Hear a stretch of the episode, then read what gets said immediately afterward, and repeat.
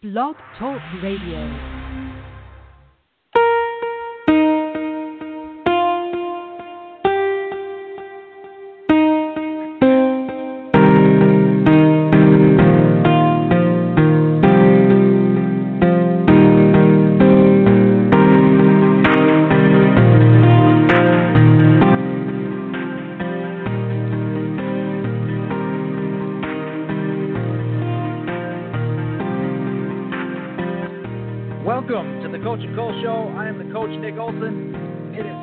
March 25th, 2017. We're coming to your speakers live on Blog Talk Radio.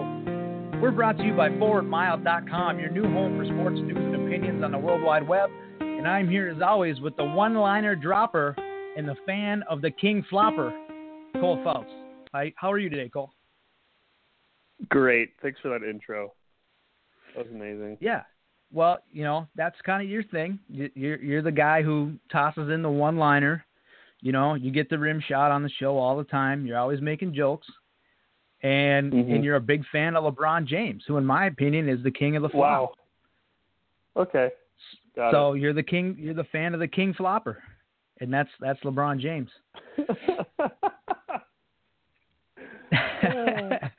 That's good. Yeah. One liner dropper, fan of the King Flopper. Uh, it's it's a round of eight, the Elite Eight to be Mhm. exact, of March Madness, Cole, and we've seen some serious upsets this far. And now that your your Duke Blue Devils are long out of this thing, have you pretty much just thrown your brackets right in the trash? Uh, I haven't looked at my bracket since Sunday. Um, not just because Duke lost and like I was I wasn't wasn't crazily upset. I mean, a bunch of kids. Um, but I just knew that my brackets didn't do well, so I'm I'm not even looking at them. Yeah, I, I'm with you. I mean, I had Duke going all the way. I I only did two brackets, and I had Duke going all the way in one. Um, I had Louisville in the in the final four. Things just didn't go my way this year, so I, Mhm. I, I'm pretty much just it, it's over for me. I'm just going to enjoy the games go, from here on out. We're going to talk a lot of NCAA basketball. We're going to have uh, Michael Hanich from Gulf Coast Media Newspaper join us later in the show to talk about his bracket, his projections, how things are going, what he thinks is going to happen the rest of the way. We're going to talk about our opinions on the NBA resting players, how we feel about that. We're going to talk a little LeBron versus LeVar Ball, the latest news in that whole saga. LeVar Ball just guy. he just he just I don't know. He keeps his his his his boys and his name circulating in the media. We're talking about it, so he if that's his you know if that's his prerogative, then he's accomplishing that because he's always in the news. We're going to talk some NFL uh, latest moves, latest latest stuff uh, as far as the NFL goes later in the show. And Cole, today is the day that we give away the signed copy of Johnny U and Me, the man behind the golden arm by Johnny Unitas Jr., who joined us a few weeks back. He talked about uh, what it was like to grow up with Johnny Unitas as his father. Told us some stories. Uh, what a great interview! If you haven't heard that, go back and check it out. You can find it on our iTunes feed. You can find it on Blog Talk. Um, if you're a subscriber on TuneIn, you can find that interview. But he sent us a signed copy of his book to give away on the show. So that's what we did. One lucky listener is going to win that thing, and we're going to announce it later here on the show, right on Blog Talk Radio. And remember, you can catch us on demand on iTunes and on TuneIn after our live broadcast. Please subscribe to us on whichever format you listen to us here on Blog Talk Radio. All right, Cole, before we get to March Madness, LeBron and LeVar, and the rest of the show, we're going to talk some NFL. And specifically, Mm. we're going to talk about the Green Bay Packers.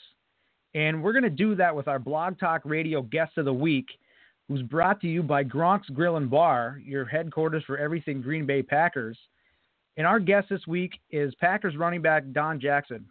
How you doing, Don? I'm doing great. I'm doing great. How you doing? Thanks for having me.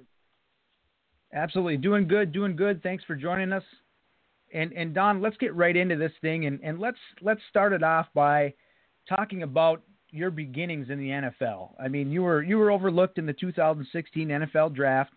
You weren't invited to the NFL Combine, but you ran a 4.540 at your pro day, and the Green Bay Packers saw enough in you to bring you in and give you a chance.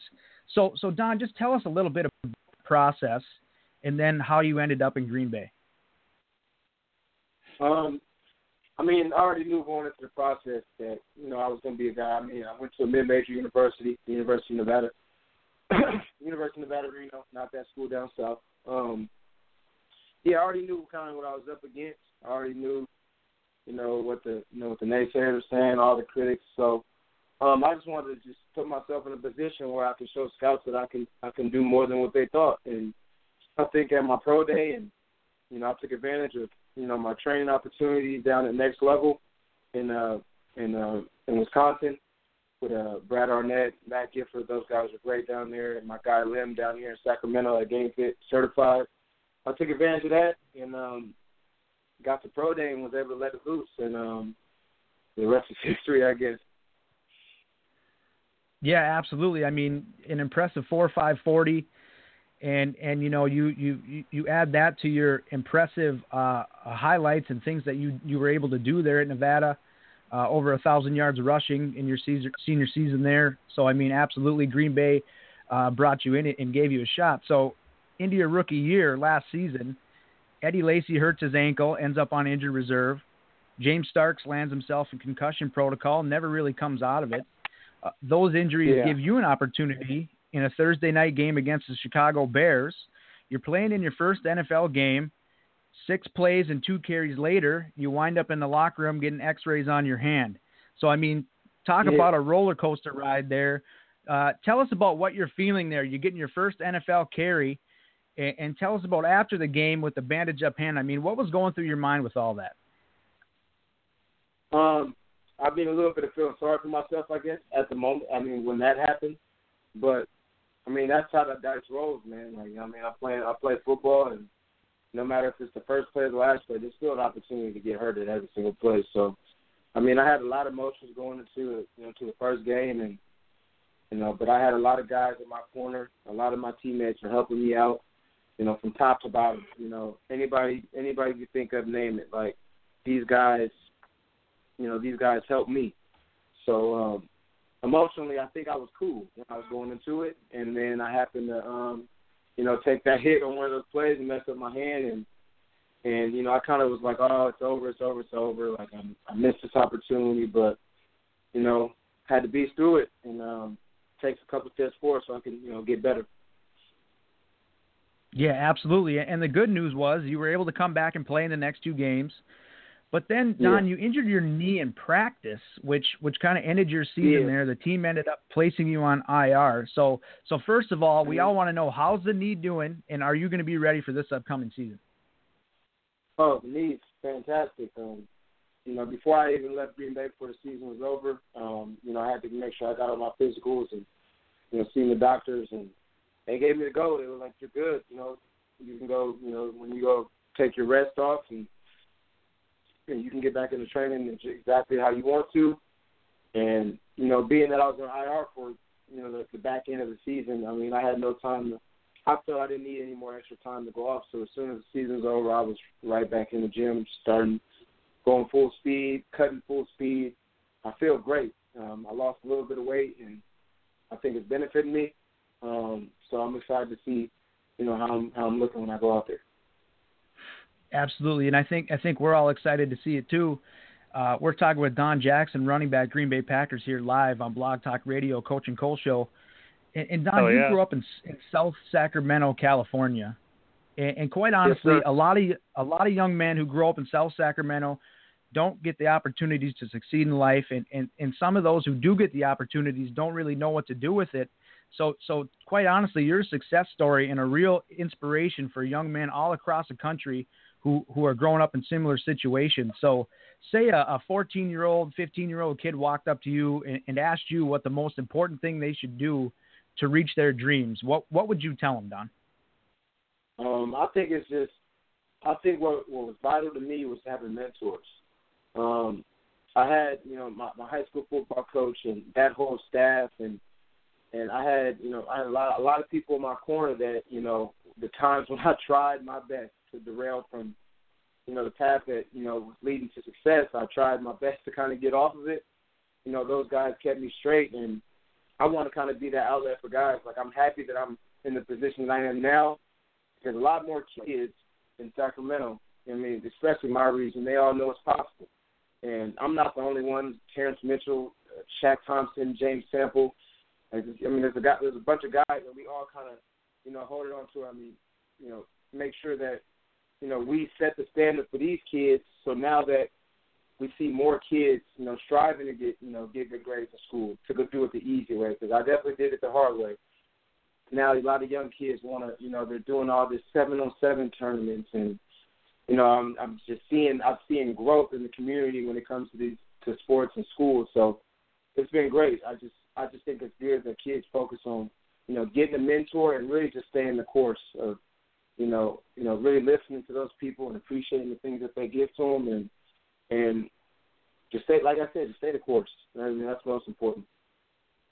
Yeah, absolutely, absolutely. Finding finding an outlet to to kind of cling on to and use that uh, as a way to better yourself is always a great thing. And and and speaking of uh, some mentors you had in high school, you, you eventually became uh, what some people considered the best player, football player in Sacramento, and a Division One recruit. You rushed for 2,305 yards as a senior in high school, 9.7 yards a carry, 23 touchdowns uh, for Laguna Creek hmm. High School in 2010. I mean, those numbers are, are staggering 290 yards in five of the team's 10 games, and you rushed for 444 yards and five touchdowns in one game. So, I mean, those are just yeah. amazing numbers, amazing numbers. And, and you've accredited a lot of your success to your, your head coach, Mark Nill. Can you tell us a little bit about that relationship? Because I myself am a high school football coach down in Wisconsin, in the state of Wisconsin. So, mm-hmm can, can you tell us how much playing high school ball meant to you and where you are in your life right now? Obviously, you've used that outlet to, to become an NFL player, but talk about that relationship. And you kind of mentioned it in, the, in your last answer, but talk about how you were able to use football and that relationship with your head with your head coach. I'll say like this: uh, Mark Neal, he's like my second dad. Uh, Winston Young, Mark Eddie, those guys over there, they're just like my my second dads over there. They all took care of me Coach Neal seen a guy, you know, with you know troubled past, but he never judged anything that I had ever been through. He never judged the kind of person I was at the time when he first seen me, and and it like literally he never never from the moment I stepped in his classroom he never ever kept his foot off the gas. He continued to push me in school. He continued to push me just in just in everyday life he always told me that I need. He always told me that I needed to be, you know, the same person I am on the field, off the field, and that stuff was bothered to him. And and if I didn't want to do it that way, he would keep making me work and work and work to where I got on the football field. I mean, this guy would really, literally have me sit outside of football practice on the field, watch everybody while I have to do my homework. Like he, I mean, he he was hard on me and I think that's what I needed. I never had somebody that was that was tough on me, and um, now to this day, I still talk to him every. I talk to him like probably once or twice a week. Um, we every time I go back home to Sacramento, we we go out and get a bite to eat. Um, I'm really really grateful, really really grateful that I had you know such a persistent guy in my corner, and um, I'll I'll be forever grateful for that.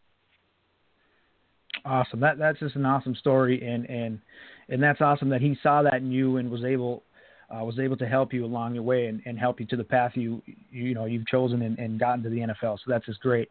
Uh, speaking of uh, of that, I, I, read a story Don about a, a teacher that you had or a teacher in your school that that told a girlfriend of yours that she shouldn't hang around with you because uh, the quote I read was you'd be dead or in jail by the time you were 17. You, you proved that teacher yeah, wrong true. because you made it to the University of Nevada, and and I read that you contacted that teacher and let him know that he was wrong about you. What what was that moment like for you? And was hearing those words back then, how was that just a big part of your motivation to succeed? It's a big part of my motivation. And when, when I, you know, I, I was sitting in, in my room, with my roommate Brian Lane. He was one of my teammates in college. Um, I'm sitting in my room, and I happened to be on Facebook, and I had seen him. Uh, I had seen the teacher that had said what he had said, and then it was kind of it was just it was just a spark of the moment idea. He was like, "Yo," I'm like, "Yo, I think I should message this dude, like let him know how I'm doing." my cousin was like, "Yeah, bro, do it." So I hit him up like, "Yeah, I just wanted to let you know, you know, I want to first of all apologize for being, you know, one of those knucklehead kids that, you know, I disrespected authority and, you know, I just, you know, I kind of just went on just kind of asking for, basically just apologizing for everything I had done in the past, and I have reminded him that he had said what he had said, and I just let him know like something, something in that message clicked, and now I'm I'm getting ready to go to. I'm, I just got to University of Nevada. I got my AA degree, and I ended up graduating high school. And hey, I'm not dead. I'm not in jail. And I told him like I want to thank you for the motivation. And instead of you know some you know bitter response, he was like, and that's the beauty of this whole thing, Don. Like it's the beauty of this whole thing. Like um, you know, at the moment it might not have been the best thing to have said, but it was motivation to you. And um, and I'm great. I'm grateful that it, that that whole thing had happened anyway. You know, back when I was a young kid, and me hearing that and hearing those words, I'm happy all that stuff happened because that was a motivation of mine. I didn't want to be dead. I didn't want to be in jail. So um, I decided to buckle down, man, and I did use that as motivation along the way. Yeah, that's awesome. And you know what? You were able to use that as motivation, like you said. And and and and some kids, you know, they they hear something like that, and that kind of shuts them down and, and they take it the wrong way and they take it the other way and, and you were able to, to cling to that use that as motivation and get to where you you've gotten to. And and that's just that's really awesome. I think that's a really a really good story and it's a really uh, uh, a good moment for for youth around around the country and, and that, who may be listening today who can say you know what? I've heard something like that said about me and and and instead of you know shutting down use that for motivation and, and follow your dreams. I think that's great. Yes sir all right, Cole. Cole, you've got a few questions for Don before we send him on his way. I know he's got a busy schedule, and we thank him for taking the time out of his day to join us. So, so Cole, what what kind of oh, questions do you have for Don? Yeah, Don, Cole here. Nice talking to you. What's going on, Cole? Uh, I've got a, a few hard-hitting questions here for you, so I hope you're ready. Um, I'm ready. I'm ready. What's your favorite movie genre, and then what's your favorite movie from that genre? My favorite movie genre. Okay, I'm just throw it out there. My favorite, just here. I'm a big Harry Potter fan. I'm talking since okay. I was a little kid. Like really, really big Harry Potter fan. I'm talking Sorcerer's Stone, Chamber of Secrets, Prisoner of Azkaban, Goblet of Fire, or anything like that. I'm, I'm talking about literally. I have Gryffindor shirts and Slytherin shirts around my house. Big Harry Potter fan, and there's nothing that will top it, guaranteed. Nice. Good movies. All right. Uh, what are what's some music that you've been listening to lately? What's in your iPod, or if they even have iPods anymore? What's on your phone? Uh, on my phone, I mean, I listen. I mean, I'm more of a lyrical guy. Um, I'm all about substance, R&B, hip hop, um, old school, you know, '90s hip hop, uh, '90s rap. Like, I'm big on that. J. Cole is my favorite artist. Um, I support a lot of stuff, uh, a lot of uh, local artists here in Sacramento. Um, a couple of my friends rap.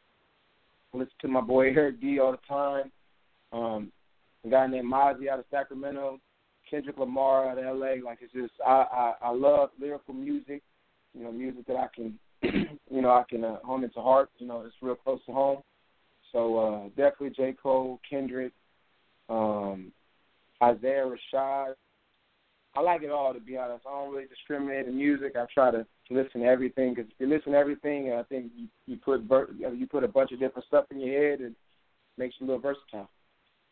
I got you. Uh, well, Coach's favorite uh, hip hop artist, I'm pretty sure is J Cole. Is that right, Coach? Oh yeah, yeah. I got. I'm yeah. always listening to J Cole. Yeah. There yeah. you go. Uh, so you're a Packer now, obviously. What is your favorite cheese? My favorite cheese. Oh man, um, my favorite cheese. I wish I can. Um. Oh, that's tough. You were right. That's tough. Oh man. Um, I really like. Well, I just really love cheese curds. I mean, I never had a cheese curd until I got to Wisconsin, Yeah, and I just kind of fell in love with them out of nowhere. It's they're so kind of good. ridiculous. And they're really good. Yeah. That's what I'm saying. It's kind of ridiculous how much I, I fell in love with them. Um, I don't discriminate with cheese though. I really don't. Non-discriminatory person. I like it. All right, so Mhm. March Madness is going on. Yes. I forget what seed they were, but how far did you have Nevada going in the tourney? I had Nevada going all the way, sir. Like I There we go. Nevada Going all the way. There we go. It was the first time we were in the tournament in over a decade, man. I, there was no way I could I could bet against my guys. I think Cam Oliver is definitely a, he's NFL, cal- I mean NBA caliber player. Marcus Marshall was like one of the best three point shooters in the country. Uh, DJ Fenner was one of the leading scorers. Like I, I really, really love that team. Like Jordan Caroline, they were all they were all dope, man. Eric Musselman did like wonders with that with that team over there. I'm happy he actually stayed too for another year. That's good. Repping your home Yeah. team. Yeah, absolutely. You got, you know, it's the same thing with you, Cole. I mean, your guys from Duke, you had him going all the way. I mean, of course he's going to have him going all the way. And and and, and like you said, Don, I kind of like that team too. I had him, I had him uh, in one bracket. I had him going a little bit farther than a lot of people did. So Yeah. Yeah, absolutely. Well, hey, I, I think you're one of the really great stories in the NFL right now and in the country, to be honest. Uh, we're both big supporters of you, of yours, and, and we're going to be cheering you for the, cheering for you this season. Uh, now we've got Eddie Lacy in, in Seattle, and and and uh, James Starks no longer with the team, so you could have yourself a real nice opportunity this season, and, and we're really looking forward to it. I appreciate it, man. I just want to go out there, earn my boys' respect, earn my coaches' respect. That's all I'm in for. I just want to earn my guys' respect. And um, I think it's going to be a good year. It's going to be an exciting one. Yep. Absolutely, we're looking forward to it. I know we got to let you go, and, and you got to run, so thank you a lot for joining us, Don. Thank you guys so much, man. I appreciate you. You bet. Have Yep. a good one. Thanks, Don. God bless. God bless.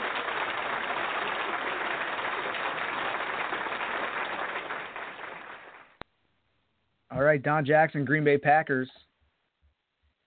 He was brought to you in part this week by Gronk's Grill and Bar in Superior, Wisconsin, your headquarters for everything Green Bay Packers and the home of Bottoms Up Beer and the Inger Tower Burger.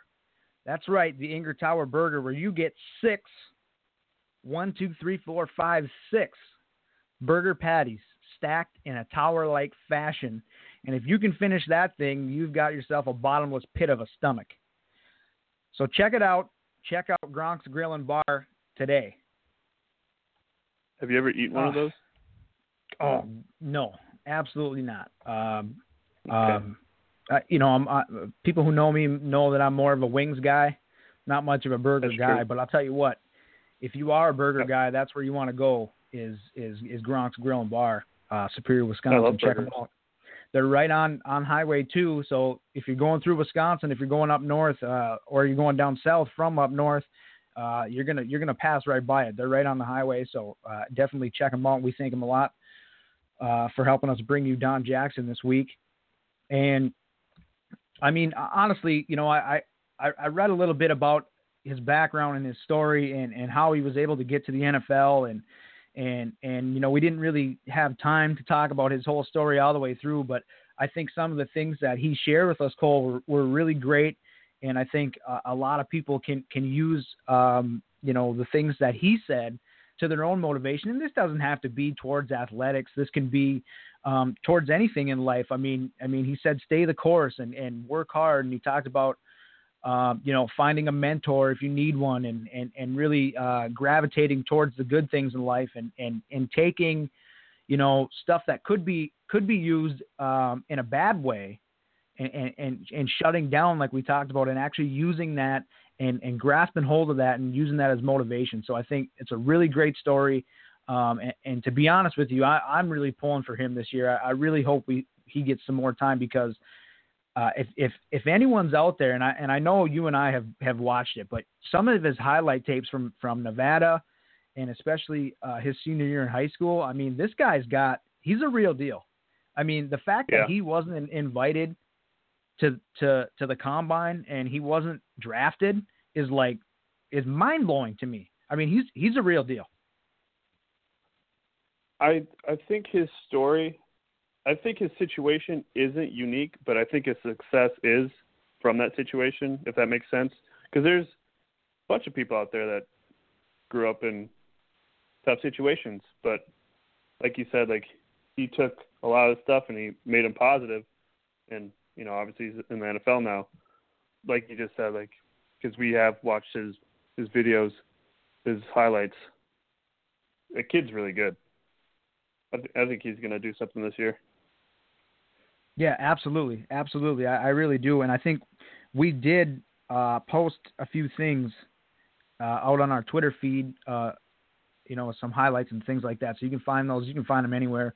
Uh, um, check them out. I mean, like I said, uh, he he's the guy you want to cheer for, uh, for sure. There's no doubt about it. And, Yep. and he was gracious enough to join us today, so we really appreciate it. Uh, Don Jackson, Green Bay Packers. Very cool. All right, so moving on here to our lead story of the week. And as always, that's brought to you in part by FanDuel. We here at the Coach and Cole Show have partnered with our friends at FanDuel. If you've never tried FanDuel before, now's your chance to get in on the fun and support the Coach and Cole Show. Go to either our Facebook page or our Twitter feed and click the link that we have posted that will bring you to the FanDuel homepage where you can sign up. You only have to deposit as little as $10 to start, and depending on what contest you enter, you can double, triple, quadruple, or even quintuple that in one contest on FanDuel. And by clicking our link we have provided, FanDuel will kick back a couple bucks to help us pay for you, pay for us, bringing you this show free on a weekly basis. So if you're new to FanDuel, get over to our pages and click that link. Woo, I was gonna that is say. a mouthful. It's a mouthful, man. That is a mouthful, but hey, we got to do Were it. they going to pay people deal. to listen to the show? They're gonna they're gonna like. they're gonna pay us. I I phew. they're gonna hey the, the, the the gist of it is here, Cole. If if they click the link and sign up for FanDuel, FanDuel is gonna help us out. They're gonna help us out. So in turn, our listeners are helping the show, and at the same time, they could they could make a little money themselves. So it's a win-win situation. Check it out. FanDuel.com. All right. We're we're Lead so story poor. this week. We are. We are. We need some help, people. uh, lead story this week, and, and and it's been a big Yeah. topic throughout the week is is resting players in the NBA. All right? Mhm. Um, let, let's take it for the from the top before we really get into our opinions on this because this Okay. really blew up recently after the Cleveland Cavaliers rested the Big Three in a nationally televised game against the LA Clippers. Uh, go, you know, and, and here's the thing: Golden State also had done this. Other teams have done it. Of course, the Spurs have done it this season. But it's becoming more and more popular tactic that that coaches and teams are taking in an effort to keep their players healthy. So, so Cole, I'm going to have you start on this situation. I, I want you to kind of, you know, go through this. Give us your opinion on this whole resting NBA players thing because we're going to talk about this at length. So, Cole, why don't you go ahead and, and start us off? Okay. Um, I don't even know where to start with this. Really, the Cavaliers they they rested one player that game, like straight up just rested him was LeBron. Uh, Kyrie has injuries. Uh, Kevin Love just came back from injury, so there's they were on the injury report, so that's technically not a rest. Uh, if you want to get to semantics on that one, um, and the reason why it's a big deal is because it was on Saturday night and it was against the Clippers and it wasn't some Tuesday night game against who's a bad team. Uh the Wolves. I don't know why I said the Wolves are my team. I don't even know why I said that. They're not bad. They're probably the best team in NBA, but the record just doesn't show it. Um against like the 76ers or something. Like if they rested them against the Sixers, no one would care. But it was a nationally televised game against the Clippers on Saturday night so everyone goes crazy. And LeBron said it. Pop has been doing this for years. Nobody cares. And as soon as LeBron rests, it's the worst thing in the world, and everybody deserves their money back. Pop does it, and it's because it's San Antonio. Nobody cares. Nobody's like for years their whole cliche, like fans cliche of San Antonio Spurs but they're a boring team. Nobody wants to watch them. NBA Finals against the Pistons was one of the worst watched finals. Um, Golden State doing it. They did it uh, again a nationally televised game Saturday night on ABC or whatever hell it channel it was. Um, Kawhi Leonard was out due to concussion, and then Pop rested Aldridge, and then KD was out obviously, and then Kerr rested the other big three of Dre, Clay, and Steph. Yeah, so I mean, And- Cole, basically what you're saying is that the fa- this got overblown because it was LeBron. I think that's a huge part of it because I get a little bit why the fans would be upset that I just bought a ticket for, you know, however many dollars to see LeBron James basically because some teams only get one game against the Cavaliers uh, to come in their their home games. And you buy a ticket hoping to see the greatest player in the NBA, arguably, and he just straight up gets rested.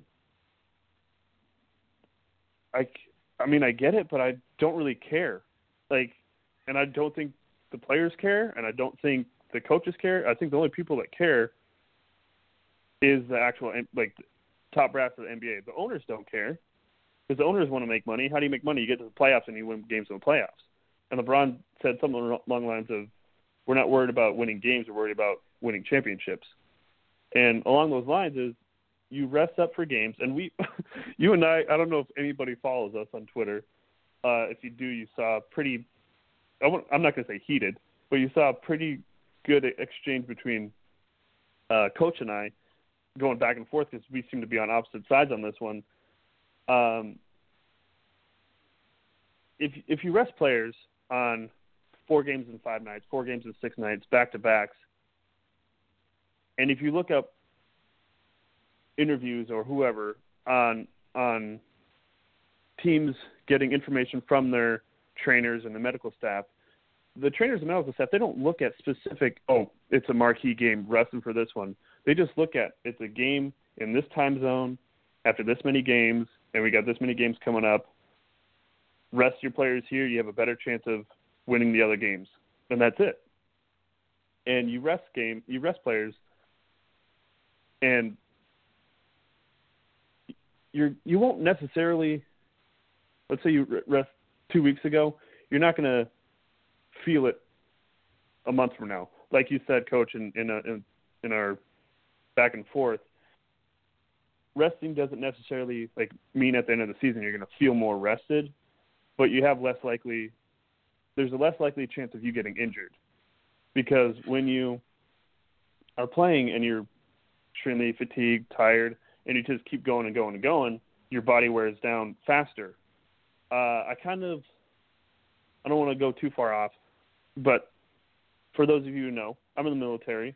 So when we train with, when I was with the Marines for a little bit, for like three years, for a little bit, I guess it's three years. Um, when we would train with them, we go out to the field for like a week and then you come back for a couple days and go up field again and blah blah blah. When you at the end of the, that week, we are dog shit tired, and it sucks. And mistakes seem to happen more and more at the end of the week. Then you come back for the weekend, rest up, and by Monday, Tuesday, Wednesday, you're fine. You're back to where it was. And I kind of along the same lines with this, like if you play four games in, in those six days, that fourth game you're doing a lot of things that aren't right because your mind isn't right because you're tired and you're making mistakes on the court and your body's making mistakes and that can lead to injury. So you rest at some point in the middle. And that is my piece. Yeah, yeah, yeah. I mean, you know, we went back and forth on this on Twitter. Um, here, here's here's my point on this. Okay, uh, what you said is right. I mean, obviously, if you're not playing in the game, you're not going to get hurt playing in the game. So, so, so yeah, uh, you know, you, you said a guy, he's not going to get hurt. Um, and, and I agree to the, to the point that on a four and five nights, uh, uh, uh, you know, a three and four nights on a back to back, there's a good chance that uh, these players are going to get fatigued faster than they normally would. That's that's that's a given. I mean, we pretty much understand that. So to sit a guy uh, in that situation, I have less of a problem with than these games that are seemingly randomly in the middle of the season. And I think Coach Popovich from San Antonio does this more than these other coaches, and he, and he's the guy that started this whole thing. But he seems to sit guys Years on ago. random nights. Yeah, and he sits guys on random nights. Okay, and I think that's the biggest problem that everyone has with it. Now, the other side of this is Cole is that, you know, like again, like you said, I mentioned before, sitting a guy a month prior to uh, the playoffs isn't directly going to have an effect on his energy levels or or his fatigue in that game, but as an accumulative effect over the amount and depending on what he had done recently, it is going to have an effect. Now, the problem that the NBA is going to have, and and I think we can we can both agree that there's going to be some changes. Something's going to happen because you've got fans who are purchasing these tickets months in advance. Okay, and some of these tickets are not cheap. Okay, they're buying they are buying these tickets uh, hundreds of dollars. If they're taking the family, okay, they're spending thousands of dollars, depending on where they're sitting, of course. But either way, I mean, you got to go to the game, you got to pay for parking, you got to pay for the pop, you got to pay for the food, you got to pay for the souvenir. If you get a shirt, there's another thirty-five dollars. So I mean, this shit, this shit adds up. And and so when you're taking your kid or your family to see, you know, LeBron, LeBron James, Steph Curry, Kawhi Leonard, and they don't play, and, and they're not hurt. Kawhi Leonard. eh, well, I'm just throwing a star name out there, and and and and they're hurt and they're not hurt, but they're not playing. That's going to piss people off. And and like you said, um, the NBA, the coaches, the players, they don't really have a dog in this fight because if the, if the coach tells the player you're not playing tonight, I, guess that is what it it. is. Now, yeah, that's it. now here's here's the thing.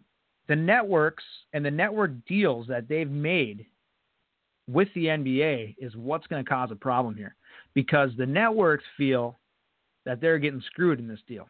Okay? And that, that's just Mhm. the way they feel because they've paid not millions but billions of dollars in the and and some could say that they screwed up. They paid too much and they probably did because uh, you know reading into some other things with this whole situation with uh, the luxury taxes and the salary caps and the actual money that's there in the NBA from from what I've read really isn't there.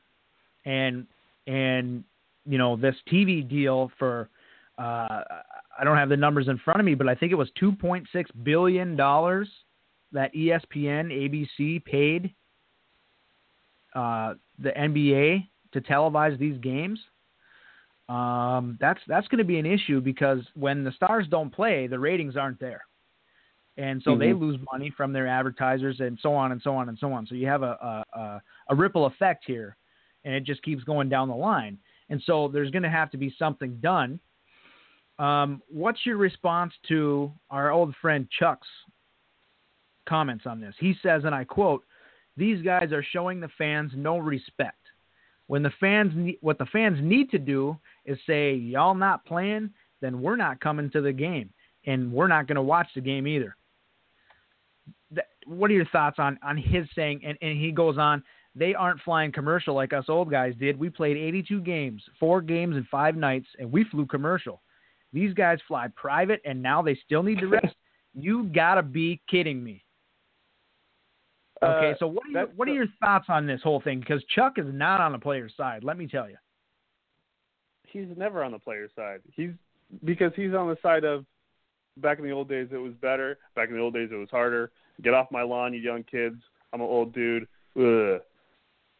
You know why it was harder and tougher back then? Because people weren't smarter, and they're smarter now, and they know that. Hey, we should rest players. Hey, we should eat this food. Hey, we should take this flight, because they're smarter. Chuck, congratulations, you had it tougher because you guys were dumber. What does that prove? That doesn't prove anything. Um, as far as the fans, like if they were to not show up, I don't think LeBron cares that no one showed up to a game that he's not playing in.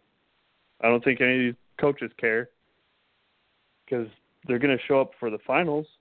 They're going to show up for the playoffs because that's where they're playing. The NBA doesn't schedule back to backs in the playoffs. Why is that? Because they know it's stupid, but they schedule them during the season, and then teams opt to not play certain players in back to backs. It's fix the schedule, and you'll you'll fix majority of this problem. Yeah, and speaking of that, NBA Commissioner Adam Silver this week he addressed this this whole issue. He he sent out all 32 teams a league-wide memo uh, regarding this whole situation. Um, seven minutes after Cleveland announced that they were sitting the Big Three, the league got a hold of the general manager David Griffin. He said, and I quote, "Yeah, they weren't happy. I feel bad for the league, I really do, but it is what it is for us from an injury standpoint. We literally had one guy rest tonight, and everybody else was reasonably injured. I don't feel like we did anything terribly egregious. Um, the the criticism that Cleveland got out of this deal was is that they shouldn't have sat LeBron in this game. They should have waited till the following night when they played the Los Angeles Lakers. Um, Uh, Adams Adams before you get into that, Cole, Adam Silver said in this memo, he said it's an extremely significant issue for our league. He said uh, he warned teams of significant penalties for teams that don't abide by the league's current rules for providing proper notice to the league's office, their opponent, and the media. And we saw that, I think it was last night with Phoenix or the night before, where uh, the center, Alan Williams, he he was in the lineup and then he didn't play, and they didn't announce anything. They didn't say anything, so he sat on the bench dressed and didn't play. So I'm not sure what happened there. If it was a some other sort of issue there. 1.4 billion dollars is what ESPN pays the NBA. I, I said 2.6. It's 1.4. Um, okay, so Cole uh, Silver addressed it, said that they're going to look at this in, in April's NBA Board of Governors meeting in New York City. Um, maybe the the Cavaliers should have just waited a night and sat him against the Lakers. You, you were going to jump on and say something on that. I I don't know. Obviously, he needed the rat. I don't know. What what do you think on that? Um, I'm ass- I'm just assuming that because they they have a back to back in LA, so they're obviously going to just stay in LA. Um, their flight probably got in that day, and the medical staff was like, "Hey, rest the guys tonight," and they have a full you know 24 hours in LA with the time zone and everything, and like your body will adjust or what I don't know, but even if the game was flipped, I would still think that they would sit the first game just because of they're already in LA, and it'd be better to just play the second game if you're gonna rest one of them, if that makes sense. Because I mean they're already in LA. It's not like they're going somewhere else and then coming back to LA. Like they're they're gonna just stay there anyways. Right, right. I I, I think Uh, you know. Yeah, what's up? No, no, you you got it. I, I've I've been blabbing for a while. Um, no, I totally blanked on it. Um, crap.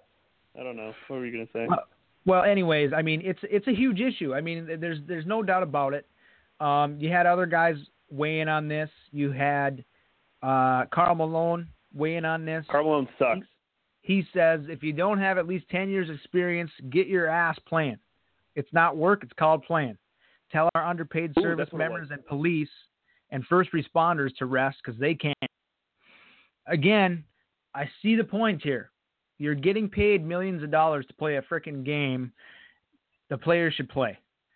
And the other hand, Cole, I see your the the big picture here is the fact that we want our players healthy for the playoffs. Now, maybe, and maybe this is really what we should be talking about here in this segment is does the NBA need to just shorten the season? Is that is that the answer? A uh, couple things real quick. I'll answer that question. They should, but they're not going to because of money wise. I think what they should do is extend the season, maybe two weeks on each side. So start it sooner, end it end it later. If you start it sooner, it's not going to matter money wise uh, with the NFL still going on because nobody pays attention till Christmas anyways. And when we had that lockout season where we only played what like 60 something games and I said we like like I'm playing where they only played 60 something games, that was perfect. But they're not going to do that because there's too much money involved in 82 games. Uh, one more thing with them being paid millions of dollars, because you saying that triggered it, my brain. Um, I saw something like everybody says, like, oh, they're playing a kids game. You know, it's it's just a game they need to get out there and play. Like, this is their job. It it's not a kids game where you're getting paid millions of dollars to do it. Just because you played it as a kid doesn't mean you're you're playing it now. You used to do a lot of things as a kid that you don't get paid to do it now. Uh, a lot of stuff in school that you did, you're not getting paid to do it now. These people are getting paid millions of dollars, and they're getting paid millions of dollars to win. At the end of everyone's career, you look at how many rings they have. Everyone does it. I think it's stupid, but everyone does it. You judge a player based on the rings, based on how much they've won. You don't judge a player like, hey, did he rest five games in the middle of the season for no reason? No, he's only got two rings. He's obviously not as good as the guy who's got three rings. It's just the way it is. So if you're going to judge someone off winning, then let these players, let these teams figure out ways on ways to have their team win the best way that they can. Exactly. Um, it's I, I you know it I, is tricky, if though. I were to pick a side, Cole, I'm going to say get them boys out there and playing. That that that's just my opinion because you, the fans are this whole the fans are what drive the whole league. And and the networks are also what drives the whole league. And if you got mad networks and you got mad fans, you're gonna have a problem. Um, are they really gonna boycott the NBA because the guy didn't play in one game? I don't think so. No, they're not gonna do that. But are the ratings going to continue to dwindle a little bit in the regular season? Because basically, what you're telling us here is is that the regular season really doesn't matter, long as you finish one through eight in your conference. The regular season doesn't really matter, and that's a problem because it's an 82 game season and it's a long stretch. And you mentioned uh, adding some weeks before and at the end. Uh, Adam Silver did come out and say that they are going to remove a week from preseason and uh, start games a week earlier to spread that schedule out. So we'll see if that helps because I think to eliminate some of these three and four night, four and five night back to backs, I think that's going to help because if you don't have these guys, you know, playing these games and then some some of these games going to overtime, so then then you know, I mean that's that's another issue in itself. And so I think if you can eliminate some of them back to backs, um, I think that a teams won't have as much of a problem not resting their players because there's time in between. And what they what they're gonna what they should do, Cole, is not rest them, play them like 20 minutes, That- play them 15, I saw play them 15, before. 20 minutes. I saw it, and I I don't agree with that because it's not just the game; it's the whole preparation of it. And I saw Uh-huh. something along the lines of what you just said, and it's like, hey, why don't you just rest Kyrie tonight, or rest two of them tonight and play LeBron, and rest, you know, Kevin Love and LeBron this night and play Kyrie. Like you still win. Like the point is that you have the best percentage of winning, which is playing all three of them, obviously. So you just eliminate one game completely and say, yeah, we can take the loss this game as long as we're winning these other games. And if you you spread LeBron for on a back to back, put him playing for 15 minutes, like there's no point. It's not going to do him anything. It's, Right. it's not going to help as the far team as win. the game goes. Right, right, exactly. Yeah, that's the problem. I mean, and it. that's that's still for the fans. Oh, I got to see LeBron for 15. Like people are still going to be upset at that. Yeah, it's true, but at least they could say they, that he played. We'll see how this goes going Yeah. forward. I mean, I, it, it's going to be interesting to see because I, I I know that there's going to be some changes made. They're gonna they're gonna crack down on this because bottom line, yeah. NBA needs that money from the network, and if the network's saying we need your stars playing in our games, then that's the way it's going to be. I mean, just flat out. And if they don't, they're going to get fined or they're going to get suspended, or whatever they're going to do. They're going to put down some penalties. Um, the other thing, b- before we move on, the other thing that I did see was uh, these networks now. They only they only target the teams from the big markets or the top tier teams. So Mhm. another solution would be, hey, on these back to back three and four night, you know, quote unquote marquee games, why don't you Don't put some them. other teams on? Why don't you put some different teams on? Because Yeah. you know that that's that's the thing. Um, Wouldn't wouldn't it be smart not to schedule a back to back on like a marquee night game? Like don't put the Cavs and the the Warriors on a back to like one of them on a back to back when they play each other on that Saturday when you know it's going to be a big time game. Like don't don't do that. Like if you're going to do back to backs, do them in the middle of the week where they're not going to be on TV. Yeah, I mean that's a that's another part of it. Absolutely. All right, that was good discussion there. Moving on to the NFL and some I should say back to the NFL. We talked a little bit about it with Don Jackson earlier on the show. But we're going to talk about this whole NFL update, what's kind of going on in the league. Big talk right now, Cole, about Colin Kaepernick. He's in the news uh, not because he's been signed by an NFL franchise, but because he donated $50,000 to the Meals on Wheels program.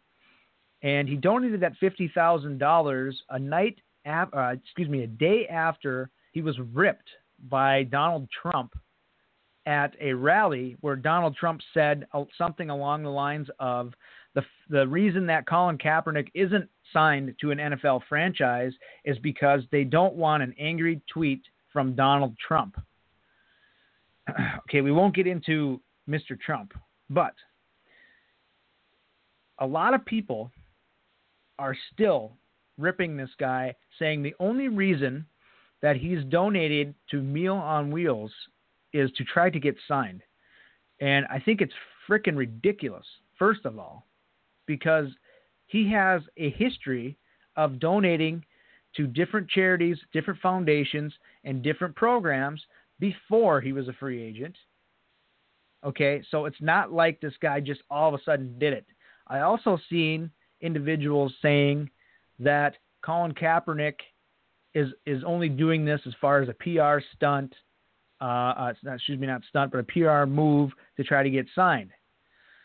Um, I disagree with that because, again, like I just said, he has de- been doing this before. And Cole, I think we have sort of addressed this past during football season when it was going on. Okay, the guy takes a knee during the national anthem. All right, it's the biggest thing in the world because he's making a protest, you know, uh, towards something that he felt passionate about. Now, whether or not you agree with his choice in protest, that's part of being an American. That's part of living in the United States. That you have the ability to protest. You have a right to protest in any way you uh, deem necessary, as long as it's not violent or effect uh, directly affecting another person's living. Uh, you know, living as far as if you're hurting somebody else, whatever. Okay, so as long as you're not defacing property, you're not, you know, punching some dude in the face, you're you're not kicking some guy in the nuts, whatever you you know, whatever you're doing, as long as it ain't Green violent, green. yeah, lo- long as it ain't violent, you have a right to do it. But for some reason, the fact that he did that is basically vilified him until eternity. And and before I let you comment on this, Cole, Joe Thomas, offensive tackle, Cleveland Browns, right from Wisconsin, he's been taken to Yeah. Twitter on this situation. He's put a poll out on his Twitter, and the poll's got over 5,000 votes right now. There's 16 hours left. The question is, what is playing a bigger factor into Colin Kaepernick's current unemployment? The the, the, the two questions or the two uh, choices are anthem protest, declining production. And I'm going to vote, okay, 52% say it's declining production. Okay, be that as it may, What? which I don't agree with. But anyways, Yeah. be that as it may, Joe Thomas goes on to say teams don't currently view him as a starting quarterback, and NFL teams accept zero distractions from their backup quarterbacks. I love the people who keep naming quarterbacks that are not in the NFL despite being in the prime of their careers. And he's not bashful. He's tagging Mr. Kaepernick in all these tweets. So, Cole, your opinion on this. Why is Colin Kaepernick still unsigned? Uh, not because he's not good. Um, last year played on the one of the worst teams. That team sucked, the 49ers, and he put up some pretty good stats on that shitty ass team. Um, and who knows how much money he's asking for uh, to be signed for uh, to be a quarterback? Is he declining to be a backup? Who knows? Because uh, there's what like four teams that need a quarterback: Denver and Houston, uh, the 49ers, obviously, and then there's got to be one more out there. Well, you could But- say Kansas City, but they got Alex Smith, so I don't know. but I think Denver and Houston are both waiting on Romo. I think once Romo falls, I think Kaepernick will find a, a place. Hopefully, uh, he's not a bad quarterback. He's pretty good. He's, I want to say, top twenty-five ish, and that sounds kind of bad, but a top twenty-five NFL quarterback isn't isn't bad actually. Um, as far as the protesting thing, people see protests and they tell people to, they tell people how to protest. They say you should do it this way, you should do it without violence, you should do it with just words, you should do it this way, this way, this way. And then he silently just kneels for a few games before anybody even notices anything. Then he gets a question about it, and then it blows up. And now all of a sudden it's he shouldn't have done it. Like how how do you want people to protest? I mean, you can't do it this way. You can't do it that way. How do these people expect it? The reason why he's not getting signed is because I, I don't. I really don't know. I don't want to say it, but I kind of want to say it. I don't. Well, I, I, I think we know. I, with- Cole, I think we both know, it, and that's why it, it, they don't. And Joe Thomas, I guess maybe he's right in what he said. If a team's going to sign a backup quarterback, they don't want to have any problems. No PR news for a backup quarterback. It's a distraction, and he's probably right. Now the whole thing is, is I disagree with the statement that he's a backup quarterback. Okay, we saw what he, yeah, we saw what he did to Green Bay in the playoffs. They made the Super Bowl with this guy. So you mean to tell me he's not capable of playing in the NFL? I mean, all good God, dropped off in two years. Yeah, and and and and when Chip Kelly didn't tell him to hand the ball off 55 times in a game to to uh, below average running back when Carlos Hyde's out with no offensive line, uh, when he actually ran the offense like it was supposedly ran, I mean, which that whole situation boggles my mind as it is. Anyway, when when they actually let Kaepernick do his thing, they had success. They were beating New England, the Super Bowl champions, going into halftime. And then they decided we don't need this game. We're going to run the ball every play, no matter what the situation is in the second half. Well, it was So- a tank job.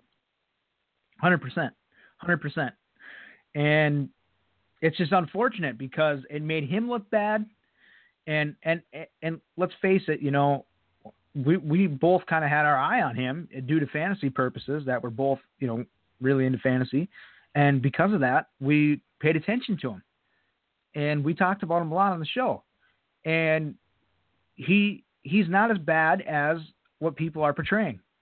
He has talent. He's extremely mobile. We know that he could run. He could definitely help a team. And and I don't know. I don't know. You know. And If what, if you if you can honestly tell me if you watched him play and you kept up with him this last season and you can say that he's a bad quarterback, probably going to call you a racist because he's not a bad quarterback. He just happens to be a black quarterback. And historically, black quarterbacks are on a shorter leash than any white quarterback. Who the hell did the Bears just, just sign? uh, Mark Sanchez Mike Glennon. and Mike Mark- Glennon. uh, Mike Glennon and Mark Sanchez. You're telling me Kaepernick isn't better than those guys, and those guys get signed for Glennon got signed for like millions and millions of dollars. You're telling me that he's better than Colin Kaepernick? No. No, I don't think so.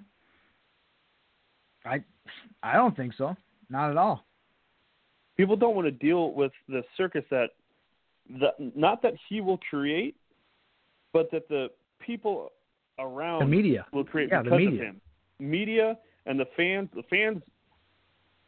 You saw it last year. A lot of fans protested him protesting. Uh, media likes to jump on in it, and then you'll get the the angry tweet from Trump. Ooh, that's gonna that's gonna scare away some guys probably. I think there are teams that want him, but are hesitant to take him at this moment. Yeah, I, I agree.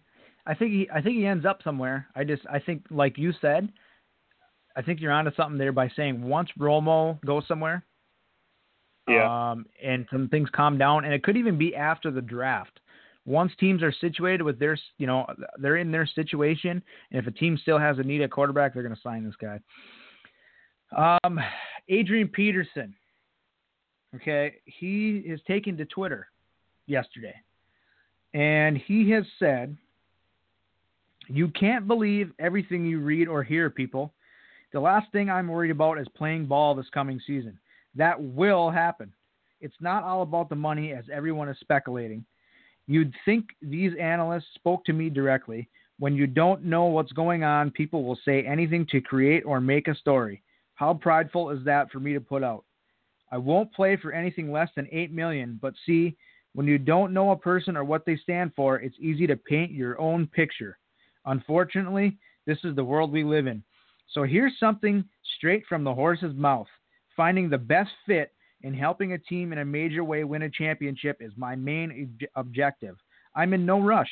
Let me eliminate questions or speculations as to why I believe wholeheartedly my God will land me right where I need to be to accomplish what I've asked from him, period. Interesting because Wow. that has been, uh, you know, what has been circulating in the media is that he wants upwards of twelve million dollars a year, so on and so forth. He's he said eight million. I saw stuff over over 10, 10 12 million. Um, he's denying that. Um, so uh, there were reports that he was going to visit with Green Bay. That didn't happen, according to what I've just recently seen. Um, I seen something that Green Bay will wait. Uh, there, there was a, some sort of landmark date that Green Bay is going to wait until to bring him in. Um, I don't know what that means or anything, but he didn't go there, and he's still a free agent. And we talked about him last week on the show, where he's going to go.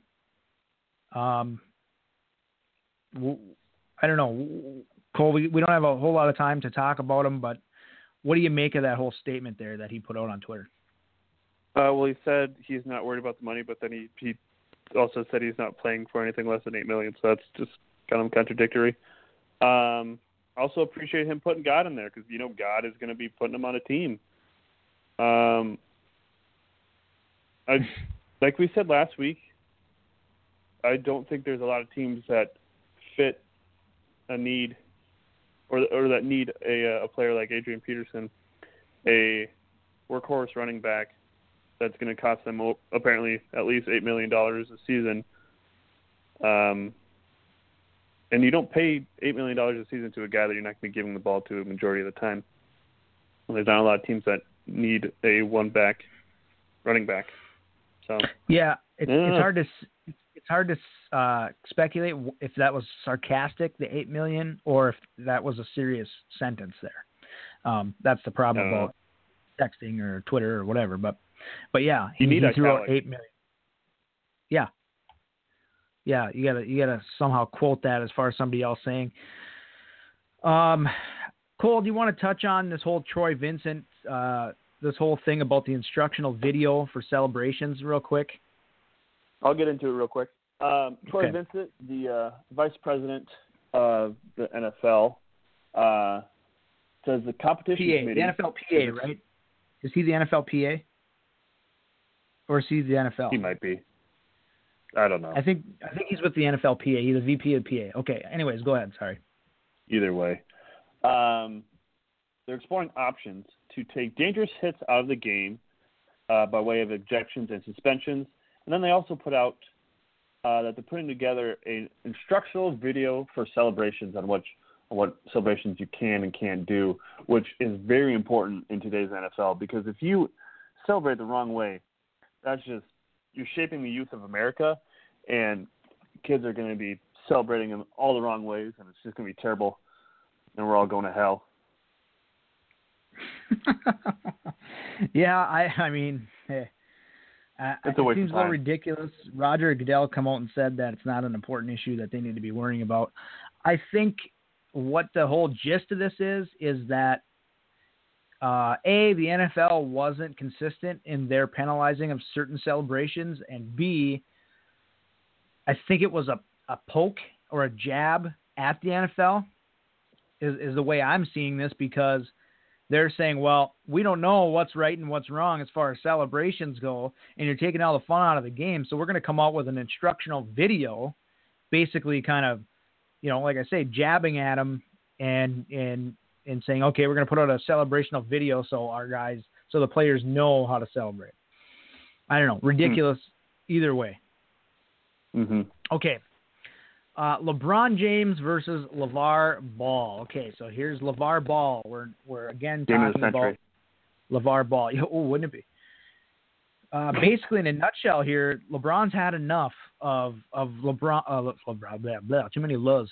LeBron James has finally had enough of LeVar Ball, and of course, you all know the father, Alonzo and Lamelo. Earlier this month, he told uh, media that he believes his son is better than not just LeBron James and Russell Westbrook, but he is the best player in the world. Yes, better than all of the All Stars. It seems Hmm. to me, Cole, that he just kind of says anything he can to draw attention on himself. He also claims that back in his day he would kill Michael Jordan one on one. Give me a break. We we mentioned that last week. He said Lonzo is better than Steph Curry. Uh, he said a million things we could talk about, but LeBron had enough, and and for once I'm on his side this time. Uh, a lot of times I'm not on LeBron James' side, but in this situation I am. He says, "Keep my kid's name out of your mouth. Keep my family out of your mouth. This is dad to dad. It's a problem now." Um, I think we both can see that this probably ain't over because Mr. Ball just doesn't really know how to shut up. He just keeps going and going and going. So I can assume that at some point he's going to say something back towards LeBron. But I mean, what are your thoughts on this? I mean, obviously it's pretty ridiculous. The the whole comment that that LeBron was upset over wasn't the fact that he said his son was better than him because I think that's just ridiculous. But he said that his sons were in a better position to succeed than LeBron James' sons. And I think that's what upset LeBron. Um, does LeBron have a right to be upset about his comments? Uh, probably since you- he's talking about his kids now, which I feel like he could say whatever he wanted to say about LeBron, and he would have been okay with it. Yeah. Uh, hashtag LeVar says that he beat up Muhammad Ali. What? He said that? Hashtag LeVar Ball says that uh, he can dunk from the three point line. What? He said that? Hashtag uh, LeVar Ball says that he can throw a football over the mountains. He didn't say that, did he? Hashtag uh, LeVar Ball says. I can't think of any more. uh, yeah, I mean, I, the first one I thought I thought he really said that. I mean, No, he didn't say any of those. well, I'm, I wouldn't be surprised because the guy just says random things to. He I don't know. Says stuff just to say stuff. Is it? I mean, is is it? I don't know. That's the thing. It's hard to. I think if he's if he's intelligent, he's saying these things to keep himself in the media and to keep himself and Right. his sons relevant. But is that really it? I mean, or is this guy just that type of person who's just like you know, go, you know, never shuts up and just says just outlandish stuff and truly believes it? Uh, I think it. I think he sees what has been going on the last couple. Of, I don't know how long, but the media and just the way that our media system works is you can say crazy shit, and then your name will be put on the front page of whatever you want it to be on, and regardless of like what you think of our president, but that's how our, the president first started out, and that's how it was pretty much his whole campaign was ran was just saying crazy shit, and then people just followed it. And yeah, that's I mean that's what LeVar Ball is doing. He's just saying a bunch of crazy shit, and I think maybe he's kind of tricking himself into believing it, like kind of like a sociopath, where at first he knows he's lying, and he's just saying stuff just to get his brand and his kids out there. But now he's kind of believing it because he's getting this whole limelight. He's being on all these shows now. I'm wondering if he's ever going to get a show like where he can just say crazy shit but I can see it coming. I can see it coming.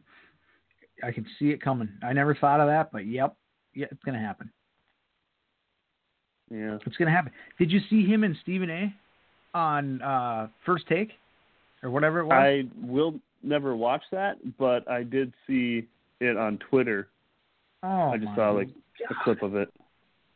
I mean, they're going back I and watched forth. About like, yeah, it was terrible. Uh, yeah, yeah, talking over each other and it it it was just ridiculous. And and watching it, listening to him, it's like he really believes it.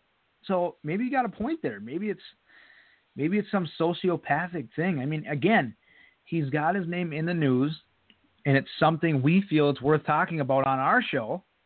It's being talked about all over the nation. So I mean, hey, if that's his that if that's his prerogative, then he's he's doing it. So I don't know. Hey. I, I'm on LeBron's side. Hashtag LeVar Ball says that he can swim faster than Michael Phelps.